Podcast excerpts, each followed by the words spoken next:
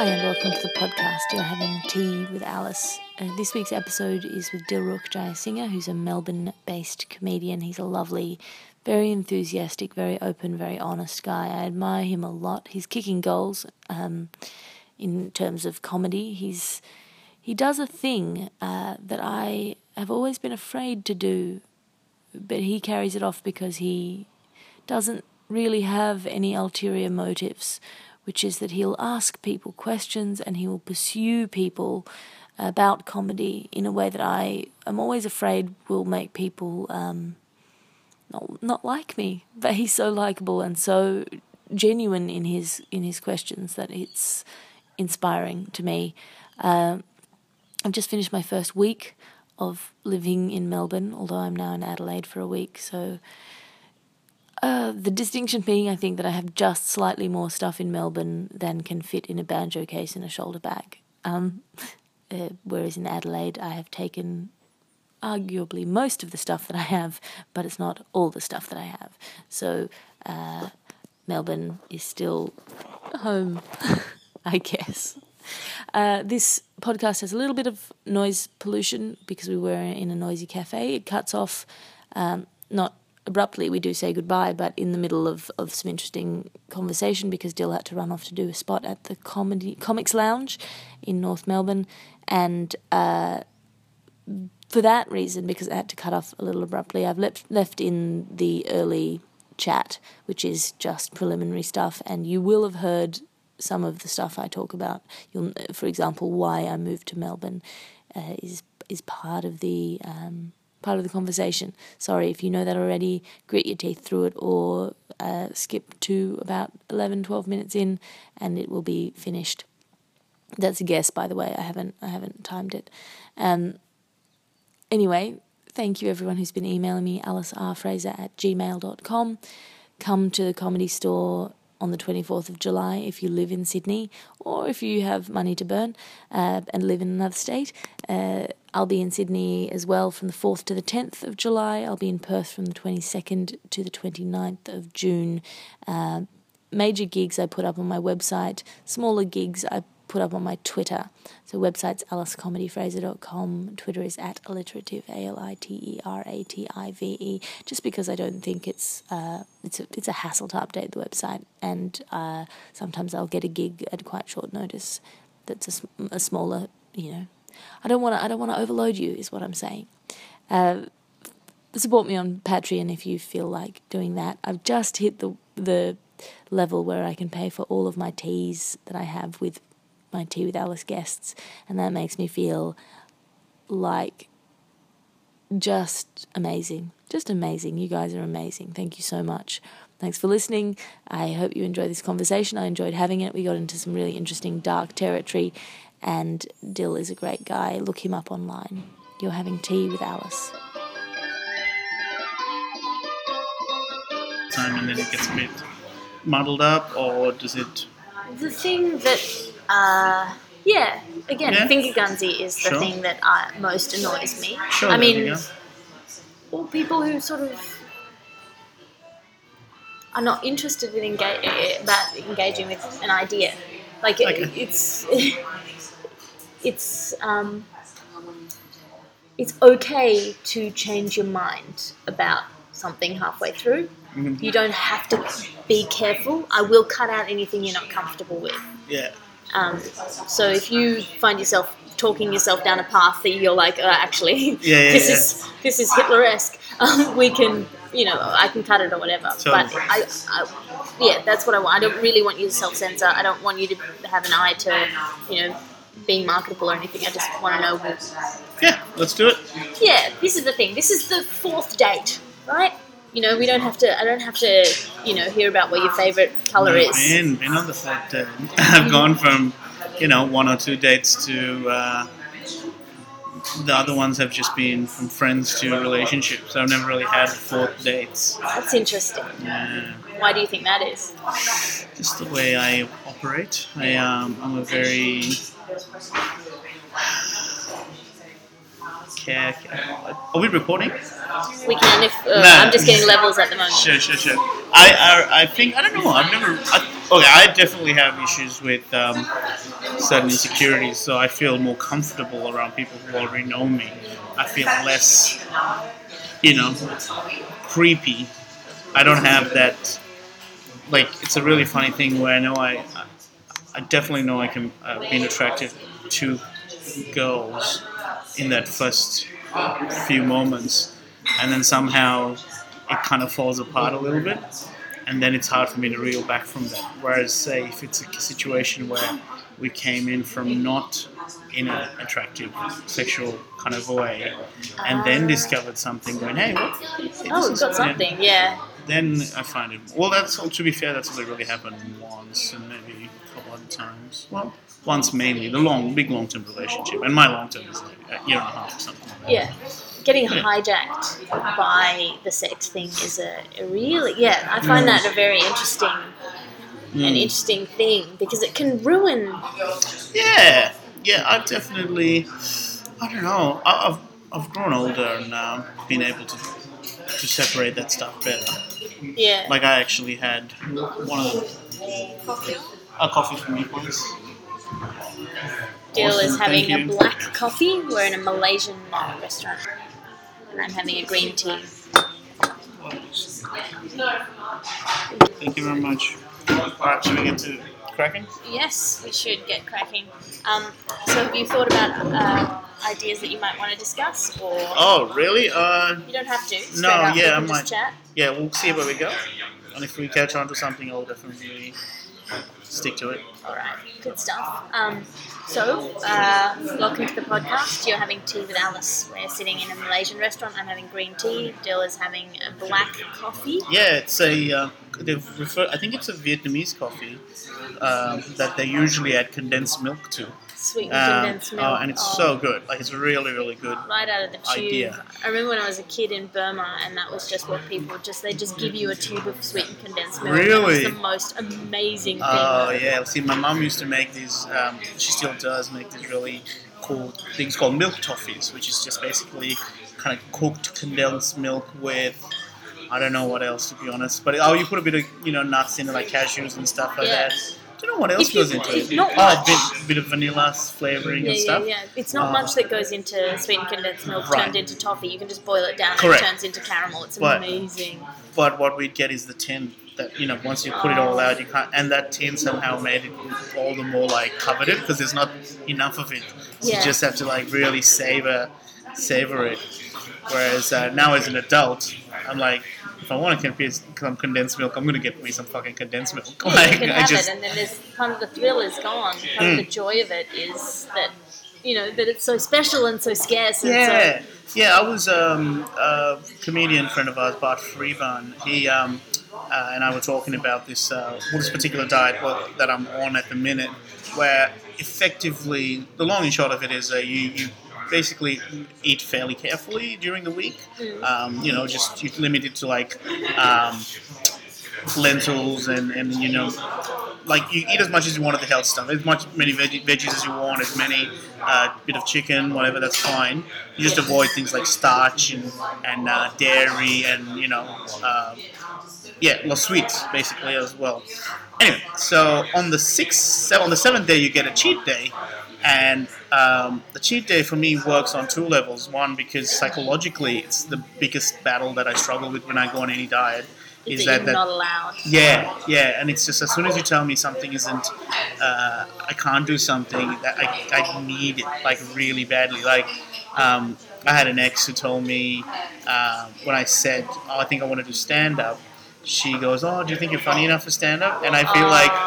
that one sentence is what probably subconsciously, maybe now I think more consciously, uh, is a major driving force. You know, it's just as soon as someone tells me I can't do something, or like even in high school, I was when I remember this teacher, there was these two maths modules, you had to do one and then the other one. Yeah. But I was like, I'm too smart for this. I can't be bothered doing one after the other. I'll do both of them at the same time. Yeah. And uh, they were like, no, you can't do it. It's just too hard. I'm like. all right, let's have a crack. And, and, I, and I ended up getting like a hundred for the I second module. Genuinely think, and you you don't often get angry, do you? I can. I do definitely can. Uh, yeah, I can, well, very rare. Yeah. But but it it, can, it has come out of me. And this is something, this is a theory that I have, because right. I had a similar thing where I started doing improv at Sydney University. And the first thing I heard was that women are not funny. What do you mean, as a as a suggestion from the audience? No, no, no, like when I started doing improv, right. I wasn't funny, and I wanted to do it because I wanted to see if I could become funny. Right. But I, I was one of those people who was always told I had so much potential, and I found that crippling. Potential for what? To for, be funny? To be brilliant. Not to be funny. Oh, yeah. In, in school and everything. Oh this my God, so much potential. Parents, teachers, right, everything, and right. I just, it crippled me. Hmm. So I wanted, I went and I did theatre sports, and I was terrible at it. Yep. Terrible. Like, genuinely fucking horrifying. The worst. Okay. Uh, and I thought, okay, this is something I'm bad at. Okay. I want to see if I can get good at it. Oh, right. And I went to a workshop, and the workshop was women are less funny than men. Basically, right. that was the. Can theme I? Before we workshop. Got to that workshop, what was? What do you think is that driving force that made you go, I want to get good at it? Like, what about theatre sports was it that drove you? It was because I thought it was that women aren't funny, and you want to disprove that. That's what drove you. But you're saying you you had the drive before that workshop even happened. Well, I no. This was the thing. I guess I'm, I might not have kept the drive up. Um, okay.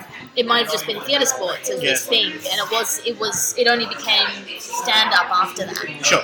So the, the first thing I went, I watched Ed Harland Kavalee, uh, Charlie Garber, and a bunch of other people at Sydney University do. This as in, this thing. Is Ed Kavalee of yeah, Ed yeah, Kavalee yeah. fame, yeah. right? Right. What's the middle thing you said? Harland. Oh, Harland. He used to have a middle name, but oh, wow. he, okay, he yeah, dropped yeah. the middle name to yeah, be yeah. more accessible now. I think um, that makes sense. Yeah. Ed Kavalee is so much rolls off the tongue better than yeah. Ed Harland Kavalee. Yeah, I think it was sort of some sort of weird heir to some. Yeah, yeah, yeah, yeah, yeah. But then you'd think it'd be Edward. Yeah. Edward Harland Kavalee. But he's, you know, he, you know, he cooled himself up, yeah. and he was amazingly funny. And a girl called April May, um, who was the time. Her name was April May? Uh, I actually don't know if that was an assumed name or not. Wow. I could, I don't actually know. Yeah. Genuinely. Sisters, June, July. Yeah, yeah. But she, uh, they were all on stage. They were so funny, and I thought, I want to do that. I would like to be that funny because they brought me so much joy right. watching them. And I was like, wow, I'd love to do that. And then I tried it and was bad at it. And I think it was one of the first things in my life that I tried and not had any success straight away. Yeah, I was always oh. good at things right off the bat. I was very right, that's fascinating to me. And this idea of women aren't funny is that you think was one of your driving forces? You wanted that became to... it after. At sure. first it was just like, can I get good at something? Because yeah, I was yeah, always yeah. good and, and then Right, I'm so lazy. This is what I was getting to. So I that was probably the first thing. I didn't know if I could ever get good at anything. Right. I really felt worried about myself that yeah, I couldn't yeah. ever get better at anything, that I wouldn't be able to work at anything because things came easily to me. Right. And it made me really lazy. I was a very lazy. I didn't do a single piece of homework in the entirety mm. of my school career. Yep. And I did fine. Right. Like, right, you know, right, right, I didn't right, read right. a single law case in the entirety of my law degree, and I did fine. Yeah. Like. I, I'm, I'm, I reckon I'm the um, the opposite end of the spectrum, where which is why you're going to do so much better than me in life. Right, right. Like, because well, it's just a case of it's just figuring out what it is that I wanted and then putting my efforts into it. Because I reckon there's very few things that came naturally to me. Yeah. Um, I uh, I was a, I did swimming as a kid and I wasn't great at it, but over the course of two years I worked my ass off. And um, I had like, you know, I, I think I had held the under thirteen sweets freestyle record in my school for like, sorry, no, under ten, like young one for thirteen years, sorry. Wow. Something like that, something crazy. Like, so, brilliant. Yeah, so it's, uh, even in school, like, you know, I had all these people who would get, would get concepts really quickly, yeah. whereas I didn't, I kind of just sat through the class and then would go home and do my own stuff. Like, at the age of about, say, ninety-four, so that was, I was nine. From about then, I remember closer to exams, I'd get up at like four in the morning and study See? To get there. Because I didn't come naturally to me. And same, I feel like stand-up. I remember that day one where, uh, not day one, but you know, just in the build-up to that day one as well, uh, my first gig was at the Comics Lounge, which we're close by to, and we're going to go check out after this. Um, it was at the workshop that we just saw as well. Uh, I went to watch it a few times, and then I finally said, okay, I want to do it. I remember looking around going, shit, I'm not the funniest person, nor am I the the, the most talented person. I didn't necessarily have a performance angle, like I couldn't do voices or anything. But I always... even then realized that the one thing that I have that no one else had was I just knew this was for me. Like, because I, I did my first gig and I it went badly, yeah. But I loved it. Like, like I knew I went bad. I wasn't delusional. That was, yeah. That was the first thing that I feel like I went, oh, I realized that was bad. How much fun was that? Yeah. I want to keep doing this. Yeah. And I want to so, get good at it. Yeah, so I took a day off work. My I used to be a full-time accountant. Then I spoke to my boss, I think almost the next day, saying I want a day off work because I want to work on comedy. Like, so for me, if anything came easy, it's just the conviction that this is for me. Yeah, that's interesting. You know? I, if that didn't come easy. That right. I had to fight for. Right. I knew I wanted to do it, but I there was a lot of there was a lot of shit to overcome for me yeah. to. Tell my parents that this was oh, what yeah. I wanted to do, like to I had pull re- out of a law career. Oh yeah, mate, you're talking. To pull out of an academic career and go, no, no, this is the thing that I'm actually not that good at. I really am not. Right. Everything I have in comedy is because I worked right fucking hard for it. Every pe- I'm not charming naturally. I'm not approachable. I'm not uh, easy access. Mm. I'm not. Witty, I'm not funny, and I had to right. get all that. Yeah, yeah, yeah. You know, yeah. And it's not that I think that I have a lot of that, but I do know every single piece that I've worked for. That's it. And there purpose. is there is some truth to that feeling of going, oh, it, it's it tastes a bit better once you get it, because yeah. you know the road you had to take to get there. Like, you know, going back to the whole idea of a treat. You know, uh, we'll be talking before we start recording or after. I can't. Sometimes it melts together. But the idea that, oh, the condensed milk. Condensed yeah, milk, yeah. Yeah, yeah. Because if you have it all the time, if it comes easy to you, then you don't appreciate it as much. Yeah. But if you know the effort that you have to get to that condensed milk, if you know you just so have... much yeah, sweeter, sweeter, and it's already right? way too sweet. Jesus. Yeah, yeah, yeah, yeah. So I feel like maybe that's what it is. The harder you work, the more it's, um, the more it's rewarding. But also I found stand-up was the first thing for me that I found... the reward was in the work itself. So that's why, like, that lead up to my first gig was so enjoyable that even though I had a shit first gig, it didn't matter. Like, yeah. it was like having a good gig was going to be the bonus. Because even getting up there, because I wanted to do it since, like, for so long, that I was just really excited to be able to get up there and do it. I, so now I'm trying to figure out what the driving force really is because, you know, I'm about four and a half years into it now. Oh, I don't same. think... Yeah, right. So I don't. I don't think... my, you know, that comment by my ex-girlfriend necessarily had an impact on me. I, I, but at the same time, I still haven't got sick of it. I haven't seen any sign of me going, oh, wow, this again. You know what I mean? Like, yeah. I, I'm just still genuinely excited to be out there. And it's amazing how the same joke in front of a different audience is a completely different joke. Like, it doesn't oh. get boring. Oh, mate, yeah. Sometimes your your, your material will get stale and yeah. you'll move on. Oh, but without, it's not... Oh. Yes, yes, yes. I one hundred percent agree with that. The material can get stale. Your enthusiasm is kind of self-driven, though. Like, yeah. you know what I mean? I feel like I feel like the material... I've had... I had actually... We're coming off the back of about four weeks of feeling like a bit of a stink after after festival. I had... I think yeah, I did uh, post-festival this, slump, right? Well, well, interestingly enough, like the first three weeks back after festival, I had twenty-seven gigs, so I was averaging about nine per week, and that's like, you know, nine in one week is crazy, but nine across three weeks was insane, right? Yeah. But um, and I loved it. I, I was just, just you know, I, I wasn't burnt out or anything, but I felt the the creative slump. Uh, where yes. you just suddenly go, oh, I think I'm now just moving through the motions because across festival I just did so many gigs, and then all of a sudden I haven't, you know, had a time to breathe. You get stuck in a certain set, I think, sometimes. If you're, I mean, for me, certainly, focusing on my solo show yeah. and doing spots around town means I don't think about the spots before I do them. Mm. Um, in a way that I normally would. If I had a spot one night, I'd be like, what am I going to do in my five or ten or seven right. or whatever it is, or my headline spot? What am I going to do? if you're in festival mode, you're focused on your solo show, so you just show up to the thing and you do whatever comes to you. And then you kind of do that same set again and again just because it's easier than thinking about it. Mm. And you fall into this set that might not actually be what you want to say. It might not. You just want to do a good set so That's that people it. come to your show. You're not focused on the fact that they might not come see your show. Right. They might, that might be their only idea of you. And that's a kind of a scattershot. Yeah, yeah, yeah. See, I, I yeah, I reckon that one of the advantages of doing multiple gigs at the festival for me was being able to not only read a crowd but have a set ready for that particular type of crowd. Yeah. Because and it also is like I this kind is of, why you're a hard worker and I'm a lazy fucker. What do you mean?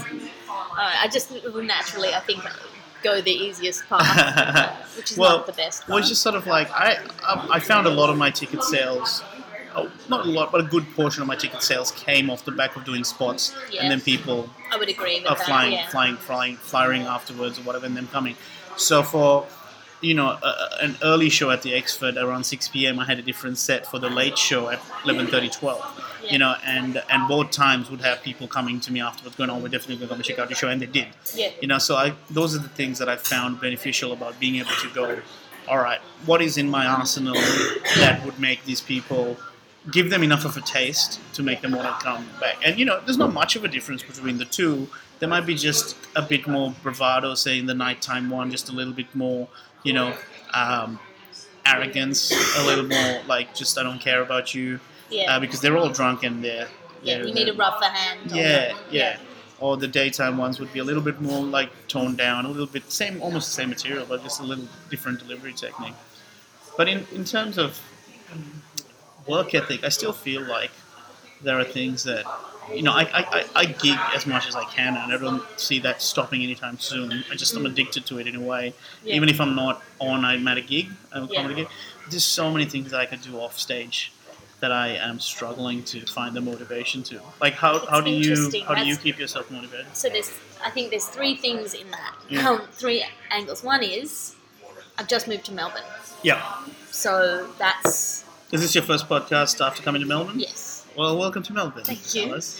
Thank you. I did a solo podcast, but uh, yeah, this is my first... Um, Melbourne comedian I'm happy to be the uh, podcast. The face of Melbourne comedy you're, in your the opening face. face, the welcoming face. Yeah. yeah. Well, I mean, so this is, I mean, so this is a new environment for me. In Sydney, I built up some reputation. I can, I could get gigs, and I was getting a lot of gigs, mm. and then I've walked away from that, probably stupidly, um, and come into this town where A, it's a lot harder to make money. B, there's much more competition. Mm-hmm. See, I don't have the networks, I don't have the connections, I don't have the... You have some. I have some. I know yeah. people, but not... not. T- I'm some not tight. Goodwill. Yeah. I think yeah. people like me, but they don't... You know, they like me in a sort of a... Ah, Alice, she's nice. Not in a kind of, oh, I'll get her for that gig thing. Right up. Okay. Um, which is fine. Um, the second thing is that uh, this festival season was very shadowed. Uh, my mum died in October last year, so... Mm-hmm. I felt a lot like this was all keeping my head above water. Just that I have been, I have been, it, it, it has been enough to just do the work. Just to be able to turn up and do a show or do a spot or do anything yeah. has been enough. Enough for? Enough I don't of quite an achievement. Oh, okay. Right. The fact that you even clocked in, punched in your time card yeah. to work. As in comedy work, is an achievement in itself. Yeah. What you did after that was just gravy, right? Yeah, it was. Ju- I mean, yeah, just to come and do a spot, right? Even if it wasn't the best spot I could have done, and and and you know, particularly in Adelaide and Perth, and Perth where I was doing my old show, and I really was, you know, spending most of the day walking around in a, a, a daze, a complete daze. Yeah. Flying on autopilot. Yeah. Very much a paper person. Right. Um, not socialising, not making, not networking, not what do you in just ha- doing and, the show. Yeah. And that was enough. And what did you feel about those choices? Do you think it was, uh, in hindsight, I know in hindsight's easy, but would you prefer to have taken a year off or... God no. No? God no. And the reason being it kept your head above water?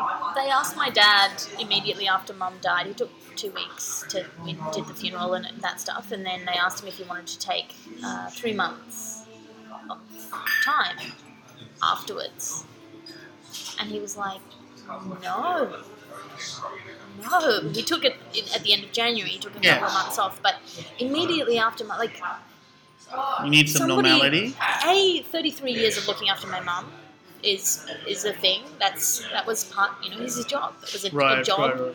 for all of us. It was part of our lives, bigger and bigger, or sm- depending on whether she was getting better or worse or what was happening, expanding or contracting, but always there. And then towards the end, it's a it's a full-time job. Right. Somebody's dying, uh, particularly in this kind of intense way that she died. It's your whole life.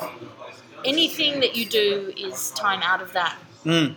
So I would be going from the hospital to a gig and then back to the hospital. Yeah. I'd be sitting in the hospital writing my... I wrote my TEDx talk in the hospital in the palliative care ward. I wrote, I wrote my show, this Savage show. I wrote that in the hospital. And mm. and that... And then to have that finish... and have half your life or more than half your life just disappear. Mm.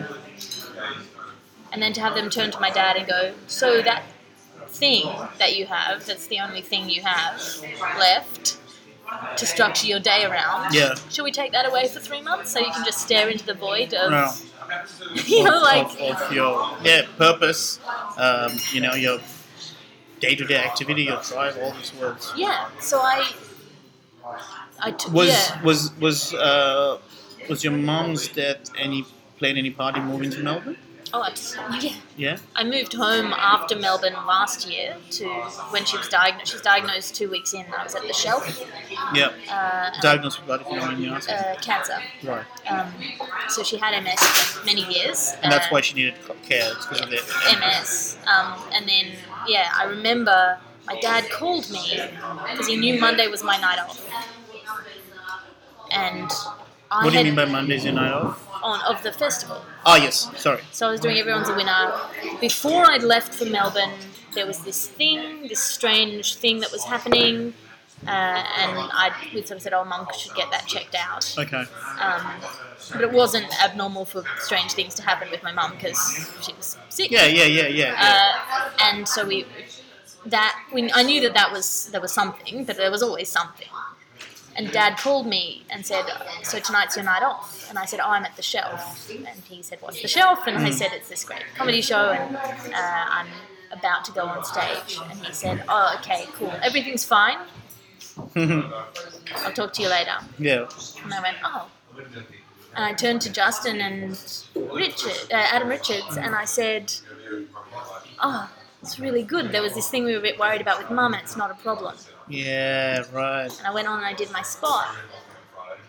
In a good mood. And then I came off stage and yeah. I chatted to some people and then I saw I had a missed call from my dad. Mm. And I thought, uh-huh. Yeah, right. I went into the back stairwell of the shelf. Mm. I called him and he said, yeah, didn't want to say before your spot, yeah. but it's, uh, it's cancer. So that's uh, April. That was April, and then... What's that, six months later? Yeah, and then May, I, she had chemo and radio, and it was it was meant to be a skin cancer. It wasn't meant to be a huge deal. It was mm. fifty percent chance of complete remission, which is good odds, if you think that fifty percent chance of complete remission, fifty percent chance of, you know, some further thing. After the first treatment, they yeah. said the first treatment, fifty percent chance it'll completely go away. Yeah. So we went there, did the chemo. I had another set of gigs in Melbourne again. Um, while I was in Melbourne, Dad called me and said, so we've got the results. Uh, he did it in a really terrible way too, like just the worst possible way. He said, we've got the results. Obviously, he didn't mean to. We've got the results. It's... um. hasn't had uh, as much of an effect as they had hoped for. Um, the treatment. The treatment. Uh, it hasn't metastasized. They think she has a couple of months. Right. So that was the thing of like, Ah. Yeah. Yeah. Oh. The first two parts of that sounded good. Yeah. The third part of that didn't sound very good. And I was about to go and do a gig. Do you remember which one? I, I was meant to be recording some, some voices for, for Rob Hunter. For, oh, his, okay. um, for his animated series that he's doing on YouTube. Yeah, cool. And he, I'd gone to his place, and he's like, I'm going to head off. And I got this call while he was in the bathroom washing his face, and he came out and was like, what's happened? And I was like, oh, can I come like half an hour late? Mm. And he said, yeah, sure, and he went off. And then uh, I walked up and down Justin and Rob's empty apartment and just sort of screamed a bit. Oh, wow, wow. You got it. Yeah, just made some noises, and then I went and did the recording. Yeah. Because what are you, what are you going to do? What are you going to yeah, do? Yeah, well, I don't know. That's just generally what, I mean... But the answer is that then, yes, I came... Mum died in October, I stuck around, uh, and then I started talking about moving out, and Dad said, I think you should stay here, live with me in Sydney. And it felt easier to move to Melbourne than it did really? That's than it did to move out of my dad's home into another suburb. Were you living uh, in your dad's home? When you Yeah, like I said, I moved back after right, last sorry. year's festival yeah, to yeah, yeah. help with the dying, and... Um, It's weird that dying should be a group project, but it is. Mm. Um, mm. It seems like a, a not an easy one to do by one person. Yeah, you need it, to share the load. It wasn't like the day after she died, I was like, well, I'm out, so I hung out. That's it, yeah, yeah, yeah. And then, you know, now it's the new, a new year, I did all the festivals, I came back mm. to my parents' house, and I said, well, I should move out, I'm a grown-up person. And Dad was like, I don't think you should move out. Mm. And somehow... my cowardice maybe just meant that it felt easier to be like, oh, Melbourne, work in Melbourne. Yeah, yeah, yeah. yeah. Than to go, I'm going to move two suburbs away and leave you in this empty house. Yeah, sure. Just because I don't want to live with my dad? Mm-mm. Like, that's not a good enough reason, particularly my dad's kind of Jewish, cultural, three generations in a house. Yeah. Uh, Burmese, cultural, B- Buddhist thing, four or five generations in a house. Like, you know, that... The for him, it makes yeah. no sense unless for you me had to a move strong out. purpose to. Yeah, unless there's a reason. Yeah, and the yeah. reason oh, is that makes sense. That's why Melbourne was easier. Much easier. Totally. I don't know if you have that in your uh, family. This idea that um, it's easier to fucking go overseas than it is to go next door. I would agree. I think definitely. Um, it's a weird one. Like I think. You know, being away for me, it's probably easy to say, come, you know, say, oh, if I was in Sri Lanka, I'd probably live at home anyway, just because, you know, we get along and all that. Yeah, I get But, I yeah, know, but then it's just the reality is that, you know, I'm there three weeks of the year. Of course it's, you know, puppy dogs and rainbows. Um, but I think, yeah, I think for me it would be, like, saying that I have to, you know, I, I want to go back to Sri Lanka more often than I do. I try to go back now two, twice a year for this very same reason, feeling like, you know, time's limited with my folks. I need to um, spend as much of my time as I want with them. Are they older people? Oh, they're like sixty-three, sixty-two. Um, yeah. But, you know, just generally I've just got this vibe that, you know, I've just sort of started accepting that one thing that isn't inevitable is death, but the timing of death isn't, you can't control that.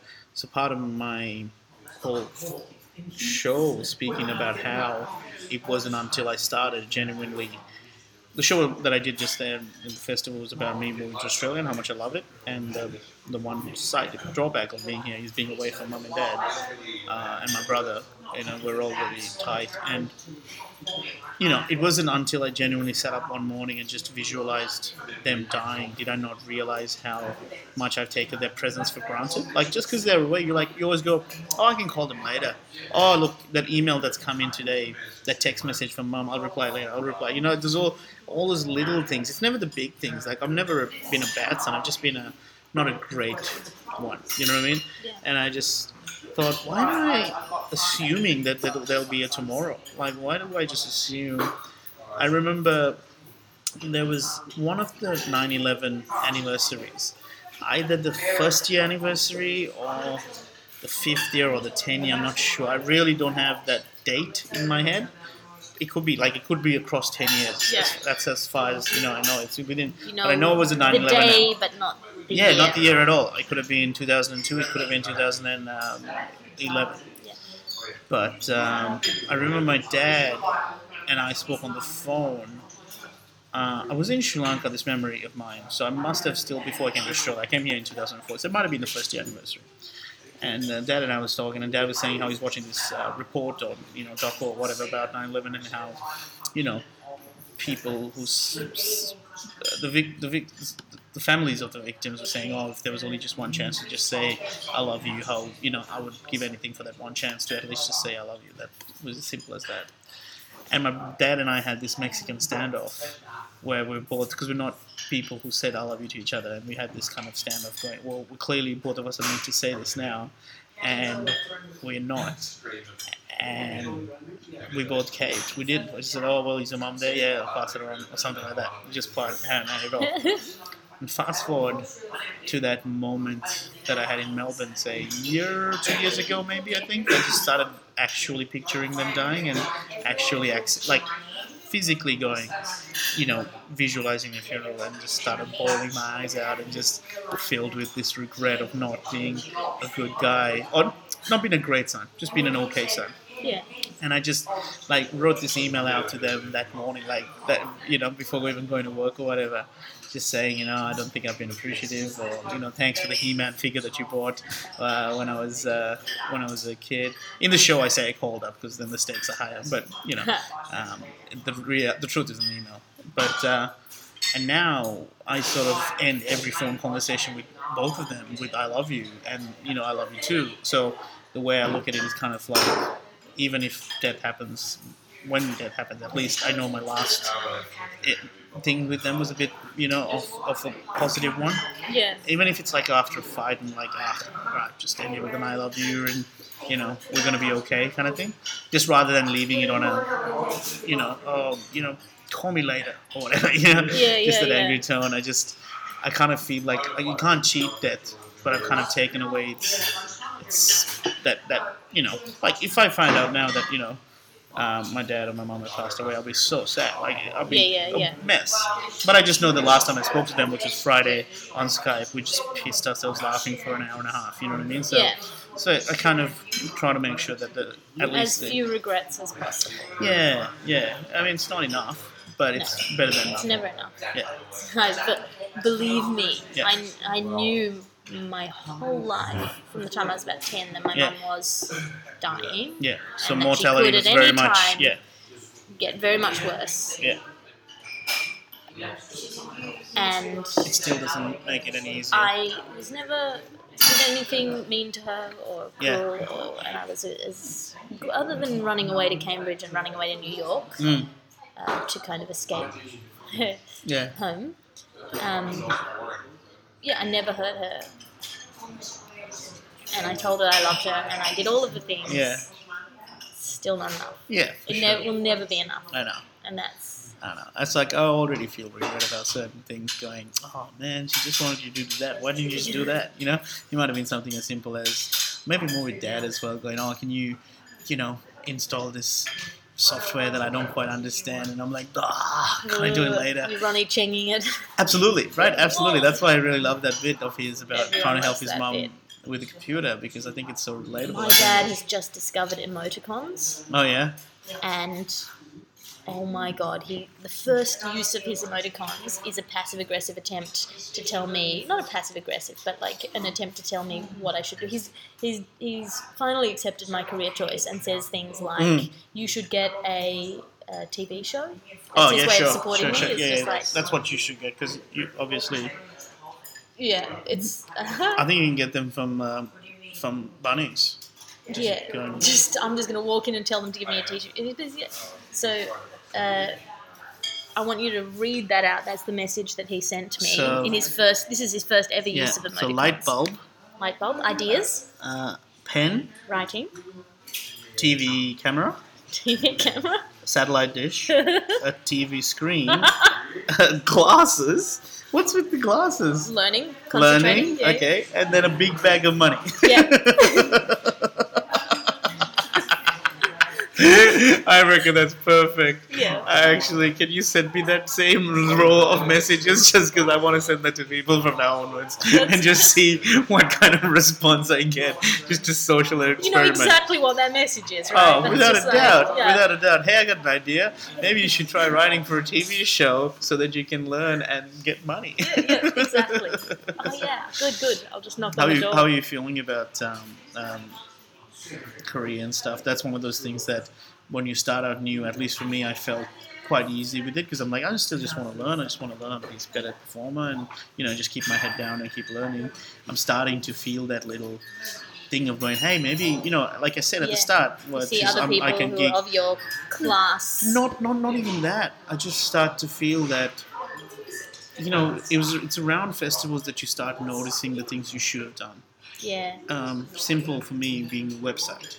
Yeah. Do you know what I mean? Or more of an online presence. You know, uh, which is the same thing, but I mean, like more tweeting more and things like that. So I'm starting to go, okay, maybe just getting up and doing stand up every night might is good. I think that's still fixing the first thing that's need, need the bit the minimum. I feel like that's what it is now. Yeah, I think there's a thing in comedy where you can do a lot of work that doesn't get you mm. a lot of place. Yeah, yeah, yeah. Like it's very easy to do, uh, which we'll go soon, but it's yeah. very easy to do treading water. Yeah. To just feel or treadmill, not treading water, uh, treadmilling, just yeah, just doing running. Things that feel busy. Yes. That make you feel busy without right. actually. You know, think, sitting back, taking time and thinking about where you're going. Correct. And I think that's the time for me now, being in a new city where I don't have just mm. weeks of work laid out in front of me, where I have to, I can either go out every night and, and just try to get open mic gigs, which mm. will feel a little like a step back maybe, or I can... F- I wouldn't look at it like a step back. No, but you know what uh, I yeah, mean. Yeah, yeah, yeah. Like, it'll, it'll feel uncomfortable. It'll feel, it's a bit I've like, started in a lot of cities. Yes, right. You know, I started when I... was in Sydney, and then I went to the U K and I started there, and then I went to the New York and then I started there and came back to Sydney, had to start again yeah. with stand-up after having yeah, done yeah, improv yeah, yeah, and sketch. Totally. So I know what it's like to do that. Mm-mm-mm. So now I have to think about, okay, strategy. Yeah. Instead of going to a gig, should I sit down and write a bunch of sketches tonight mm. and send them off to a T V show? Do I want to write for a T V show? Is that what yeah. I want? Or is it just what my dad wants? Yeah, um, yeah, yeah, totally. Edinburgh, I'm going to Edinburgh, how am I going to do that? How am I going to go to a place I've never been yeah. and get an audience for thirty nights in a row? How am I going to do that? Ugh. You know? Yeah, totally.